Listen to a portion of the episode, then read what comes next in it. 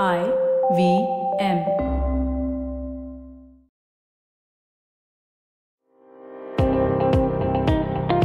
Welcome to All Things Policy, a daily podcast supported by Pragati, a flagship media initiative of the Takshashila Institution. We're a bunch of policy nerds based in Bengaluru, and we like to bring a fresh perspective to Indian affairs and an Indian perspective to global affairs. So grab a cup of coffee, sit back, and join us for today's chat.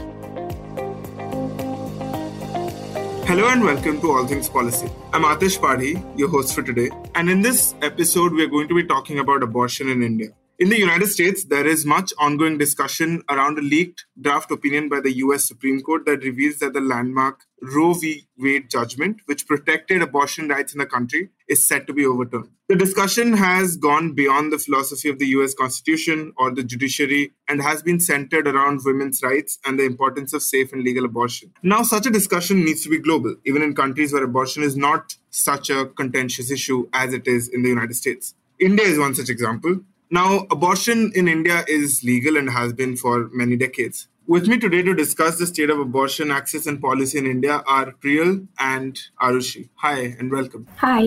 Hello. All right, so let's begin by what the law says about abortion in India. So, like, when did a coherent abortion policy emerge in the country and how has that evolved? Right. So, getting into, I think, to understand the evolution, you sort of go back to the history, right? So, the Indian Penal Code um, 1862 and the Code of Criminal Procedure 1898, which, uh, with their origins in the British Offences Against the Persons Act 1861, made abortion a punishable crime for both the woman as well as the abortionist, except for when it came to saving the life of a woman. The 1960s and 70s saw the liberalization of abortion laws across uh, Europe and America. And this sort of liberalization continued in many other parts of the world through the 1980s. Now, the liberalization of abortion law in India began somewhere in 1964 and this was mainly due to high maternal mortality due to unsafe abortion. And the doctors frequently came across like extremely ill or dying women who had um, gone for unsafe abortions which were carried out by unskilled practitioners. And this got them to realize that a lot of women seeking abortions were married and were under no socio-cultural pressure to conceal their pregnancies. And that you know decriminalizing abortion would encourage women to seek abortion services in legal as well as in safe settings. So the government of India then appointed the Shah Committee, uh, and this committee carried out a comprehensive review of the socio-cultural, legal, and medical aspects of abortion. And in 1966, recommended uh,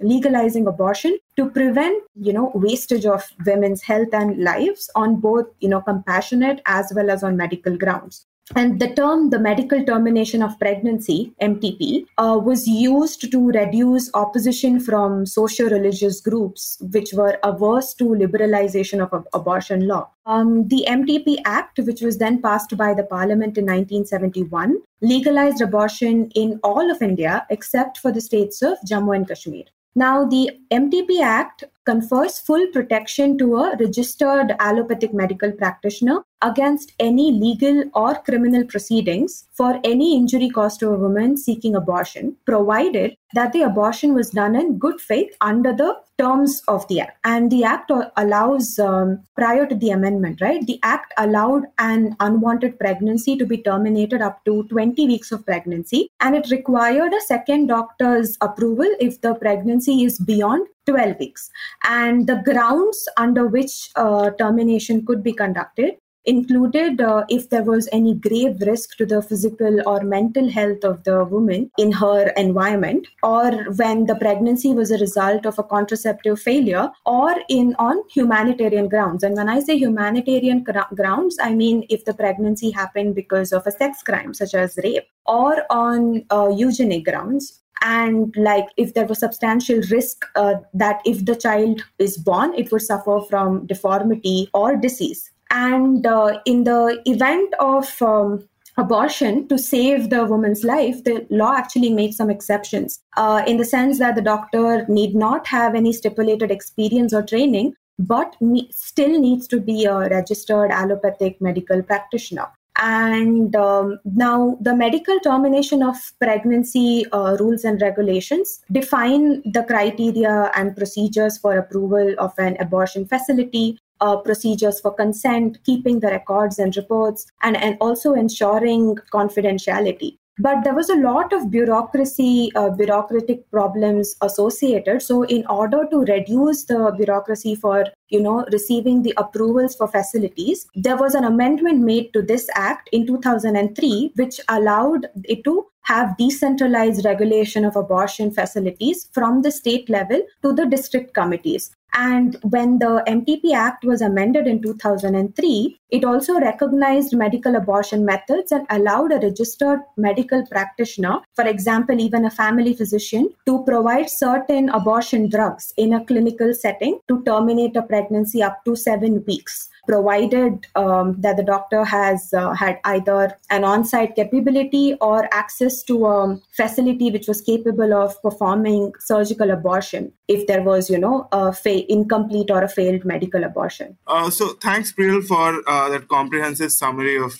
uh, the evolution of the abortion law in India. Now, in 2021, last year, India saw its latest amendment to the Medical Termination of Pregnancy Act, right? And under that, there have been several reforms. Uh, can you throw a little bit more light on that and also touch on like some of the contentions that might emerge from from those reforms? Right. Uh, so one thing is that um, the new medical termination of pregnancy amendment act 2021 aims to expand the access to safe and legal abortion services on you know therapeutic eugenic humanitarian and social grounds to ensure universal access to comprehensive care. And this uh, law came to force in 2021 on 25th march. It's also supposed to contribute towards ending preventable maternal mortality. Uh, now, there are certain key amendments that they have made to this act. First things is uh, previously I spoke about how there was an upper gestation limit in the previous uh, one, right? So here they've increased the upper gestation limit from 20 weeks to 24 weeks for special categories of women, including women, survivors of rape, victims of incest, and other vulnerable women, uh, like differently abled women, minors, and others. Now, the there's also the you know that you need to have an opinion of one provi- uh, one doctor to terminate the pregnancy up to 20 weeks of gestation. And in order to terminate a, a pregnancy between 20 to 24 weeks you need an opinion of two medical practitioners. Now this another thing is the upper gestation limit does not apply in cases of substantial fetal abnormalities uh, diagnosed by a medical board and um, it also says that uh, this medical board will consist of gynecologist, pediatrician, radiologist, and uh, such other member will be notified by the official gazette by the state government or the union territories. There's also a confidentiality clause where the name and other particulars of a woman whose uh, pregnancy has been terminated cannot be revealed except to a person authorized by law. And um, the MTP services have been extended to unmarried women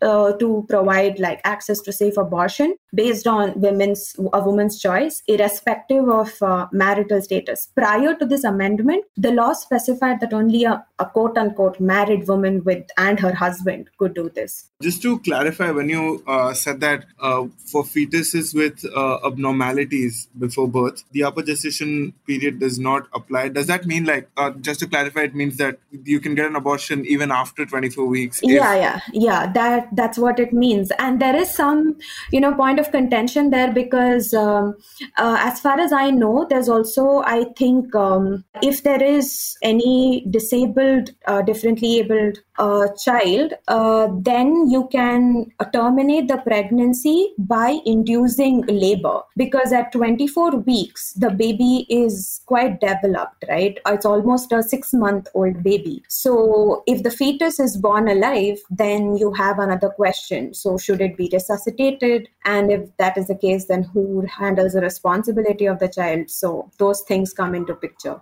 Right. So that poses a whole bunch of different right yeah ethical questions because if you have to induce labor, then yeah all right uh, okay yeah uh, sorry sorry for interrupting you uh, you were talking about some of the other drawbacks or like contentions to to the reforms i think one of the contentions that i could see outright was the fact that you needed uh, opinion of two doctors for uh, if you have to terminate the pregnancy between 20 to 24 months because in a lot of places um, you yeah 20 to 24 weeks sorry.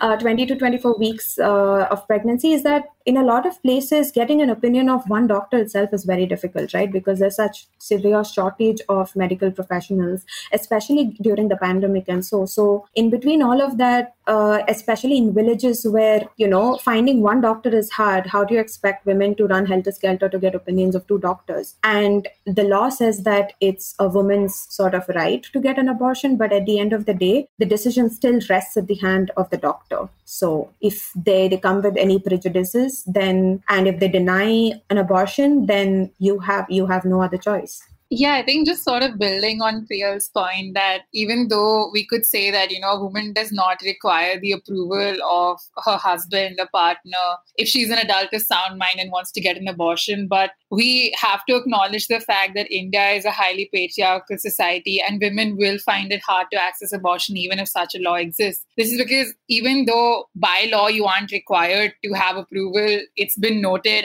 as I also know from accompanying a couple of people that healthcare providers will often ask the woman to go and get permission from someone in their family, even though it's not required. And over and above this, if even if they carry out the procedure, their confidentiality and privacy has been breached. And we're talking about this from the perspective of extremely privileged women, but marginalized women, which could include sex workers, could include uh, HIV positive women, could in- include people from lower socioeconomic backgrounds, they are going to find it even more difficult to not merely access abortion, but also access safe abortion. Over and above this, I think another contention with this is that while the amendment does sort of broaden the scope for abortion. It does nothing to improve the geographical access that people might have to abortion. For instance, in 2015, there was a study by the Lancet that said that about 1.56 crore abortions were accessed in India, but out of these, 78% were conducted outside of health facilities. This is because about 66% of India's population is living in the rural part of the country and there's a severe shortage of not just medical professionals but more specifically OB/GYNs who would be the most proficient at performing such a procedure. And as a result what means this happens is that a lot of the abortions in rural areas are being performed by midwives by auxiliary nurses or by people by WHO standards, by WHO standards that would be considered unsafe. To look at data from the NFHS from 2015-16, there are only about 20% of abortions that take place in public healthcare facilities. But private clinics and hospitals, which are largely concentrated in urban India, were responsible for 52% of abortions. And even here, we have to understand that when it comes to private clinics, there is a very high economic cost associated with these kind of procedures. So I think while the you know, we can look at the amendment of 2021 as progressive. It is also extremely paternalistic and it does not really tackle on ground realities when it comes to the kind of society that India is already living in or the previous issues that existed with respect to geographical access to medical resources for women. Also, I think uh, to add on to that point, like what Arushi said, right? This in general, this topic in general is extremely taboo in our country. So, for women to sort of even have a conversation about abortion, it's sort of like frowned upon. So, it seems like this act is extremely um, how do I put it? It aims high while not understanding the ground realities, like what Arushi said. Yes, uh, thank you, thank you very much uh, to both of you for like bringing those perspectives, uh, which otherwise we might miss because uh, the, the, stat you brought in about uh, rural India, Arushi, was was excellent to show that already when there are shortages of medical professionals and and just clinics in general, to also require them to get an opinion uh, it just means that more people will opt to have abortions at their in their homes, right? Because even in the discussions that are happening in the US right now, a lot of people are saying that by banning abortions, you don't like really stop abortions, you just make them unsafe, right? So similarly, by you could you can say a very similar thing about if you just were to add this bureaucratic clause of asking for a doctor's permission before you go ahead, then that just means women will opt other ways to get it done if, if they are facing that kind of pressure. So All right. So uh, another contention with this amendment can also be that there are certain conditions, like like you said, Priyal, under which abortions can be received. Right. So a woman will have to specify why she is getting an abortion under these specific, under these very specific uh, grounds that are laid now the grounds have been expanded from before, as you as you said, and that is a good thing, I suppose. But if one were to take it to their logical conclusion, then it should only mean that a woman, uh, if if they have sexual autonomy and they have reproductive rights and rights over their body, it should mean that they should be able to uh, get abortion without having to necessarily specify why they are doing so. Right? Can you dwell a little bit more on that, uh, Priyal and Arushi? Um, right. So actually, when we talk about abortion and like when we talk about body autonomy,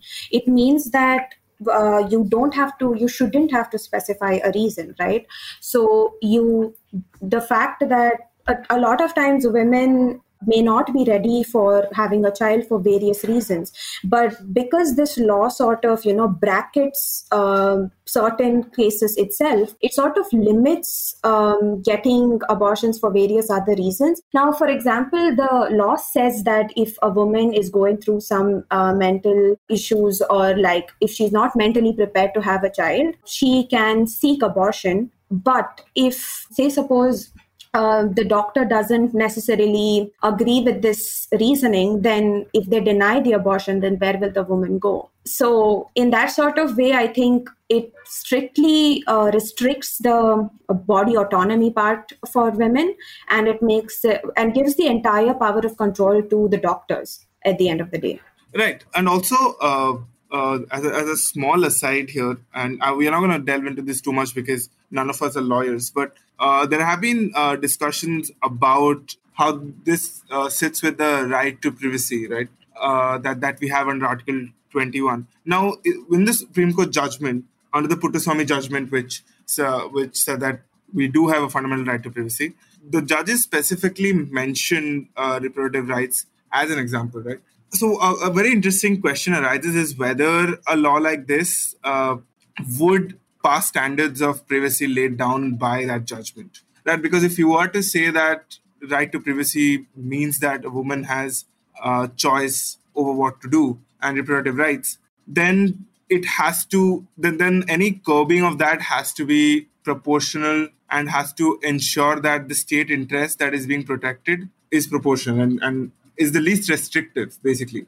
And there are questions about what the state interest here is uh, by restricting it to certain grounds like socioeconomic grounds or health. And one can say that uh, they want women to be safe, right? They want women to be safe and not get unsafe abortions. But as we have discussed earlier, that state interest uh, does not really hold up very much because of other access issues. The other state interest could be that they want the the, life of that uh, fetus to be preserved and not just be you know randomly within quotes get aborted. But uh, the, both the supreme court and the bombay high court i think have previously asserted that uh, because that fetus is growing within a woman's body the life so-called of the of the fetus cannot be placed above the woman's uh, autonomy over her body and i don't think that has been really discussed as as much uh, in this context. Yeah also because this point that you bring out is extremely important uh, right? Because the mtp act of two, 2021 contradicts the supreme court 2017 privacy judgment uh, which like you said ruled that a woman's right to make reproductive choices is a um, dimension of personal liberty and any law that restricts a person's privacy must be quote unquote just reasonable and fair. And now if um, you know the india's abortion law is put to test then this under this particular you know reason it could potentially fail. And basically it's sort of like the law does not allow a woman to decide for her own pregnancy but sort of gives her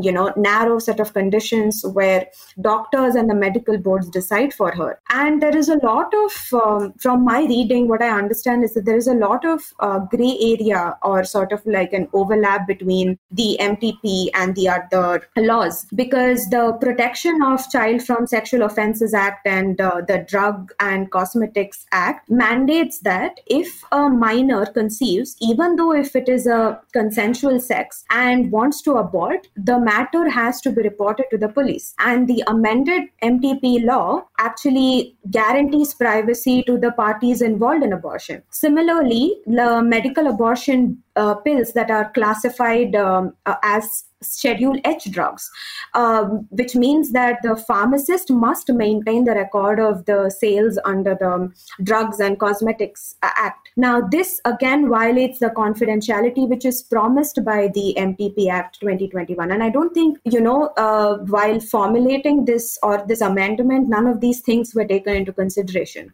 Before we go any further, uh, it's time to take a break.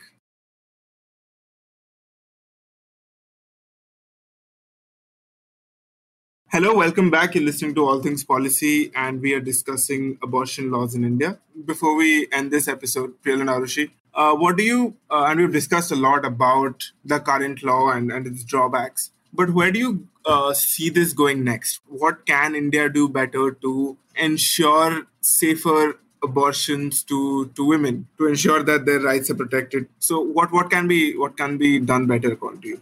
Yeah so i think the first thing that needs to be done is whenever any policy is instituted that radically maybe transforms and affects people's lives the first thing that it should be doing is we should be informing people with this knowledge that things have changed and we need to that this is the change and this is how it affects you. And i think a large part of the problem when it comes to a lot of policies in India has been that people aren't aware of the entitlements that they have.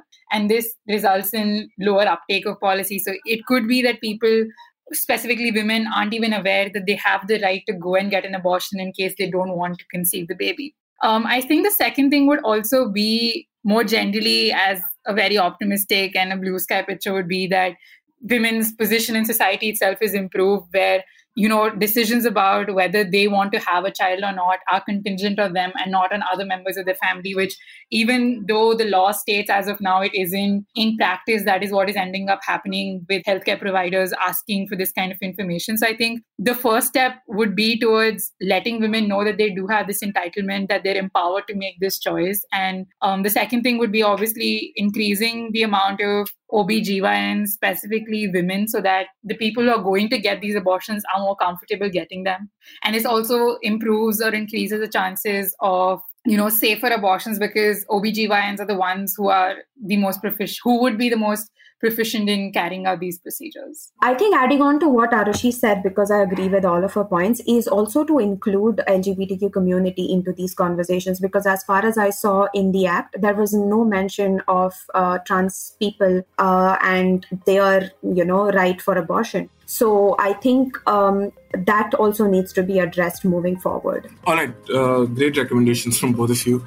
And I hope uh, abortion law in India gets better. And more importantly, uh, the way we think about it, the access, and all of it uh, evolves. So that's it from today. If you liked our show, don't forget to check out other interesting podcasts on the IVM network. You can tune into them on the IVM Podcast app, ivmpodcast.com, or wherever you listen to your podcasts. You can also follow IVM on social media. The handle is at IVM Podcasts on Twitter, Facebook, and Instagram. And hey, if you'd like to dive into Takshashila's research on technology, strategy, and economic affairs, check us out at our Twitter handle at Takshashila INST or our website takshashila.org.in.